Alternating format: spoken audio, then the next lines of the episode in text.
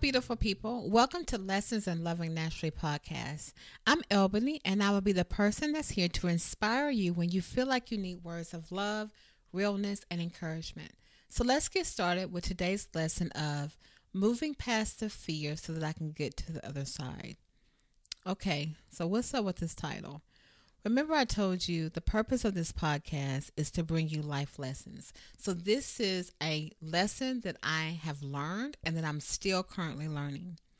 And so, I want to share with you three things that I do to help me move past the fear so that I can get to the other side. And the main example that I'm going to use today is creating a podcast. Oh my goodness. I can't tell you how much fear I have had in creating this podcast and putting this podcast out there for the world to hear. The first thing I did, I had to be real with myself. And the first thing that I encourage you to do in order to move past fear is to be real. Acknowledge that you are afraid. There is so much power when we release the words that have us bogged down in our minds. So I will literally say, okay, I am so afraid to do this. I am so afraid of failure. I'm so afraid of being rejected. I'm so afraid that my podcast is not going to be heard by anyone.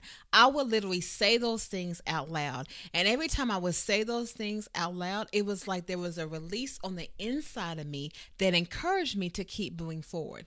Now, I know that kind of sounds counterintuitive, but I promise you, if you try it, you will see what I'm talking about. The second thing that I did, I did one thing each day in my mind, not necessarily physically. No one can see me doing it. I literally practice this exercise in my mind. I did one thing that I was afraid of, and that one thing was feeling the fear, feeling what it feels like to be rejected because I have been rejected before in my life. I know what that felt like. So I allowed myself I allowed myself, excuse me, I allowed myself to feel those feelings, and that helped me to move past fear in my mind, which manifested in me being able to create this podcast show. So, the third thing, do small steps each day in your mind. And why do I keep going back to your mind? Because your mind is such a powerhouse. It controls literally every single thing that you do in life. Are you serious? It controls everything? Yeah. Okay, so let's think about it. Say you want to go to the movies, right? And say that you want to be there at a certain time, but your mind is telling you, okay, well, you have 20 more minutes before the show starts. You look up and it's like five minutes before the show starts.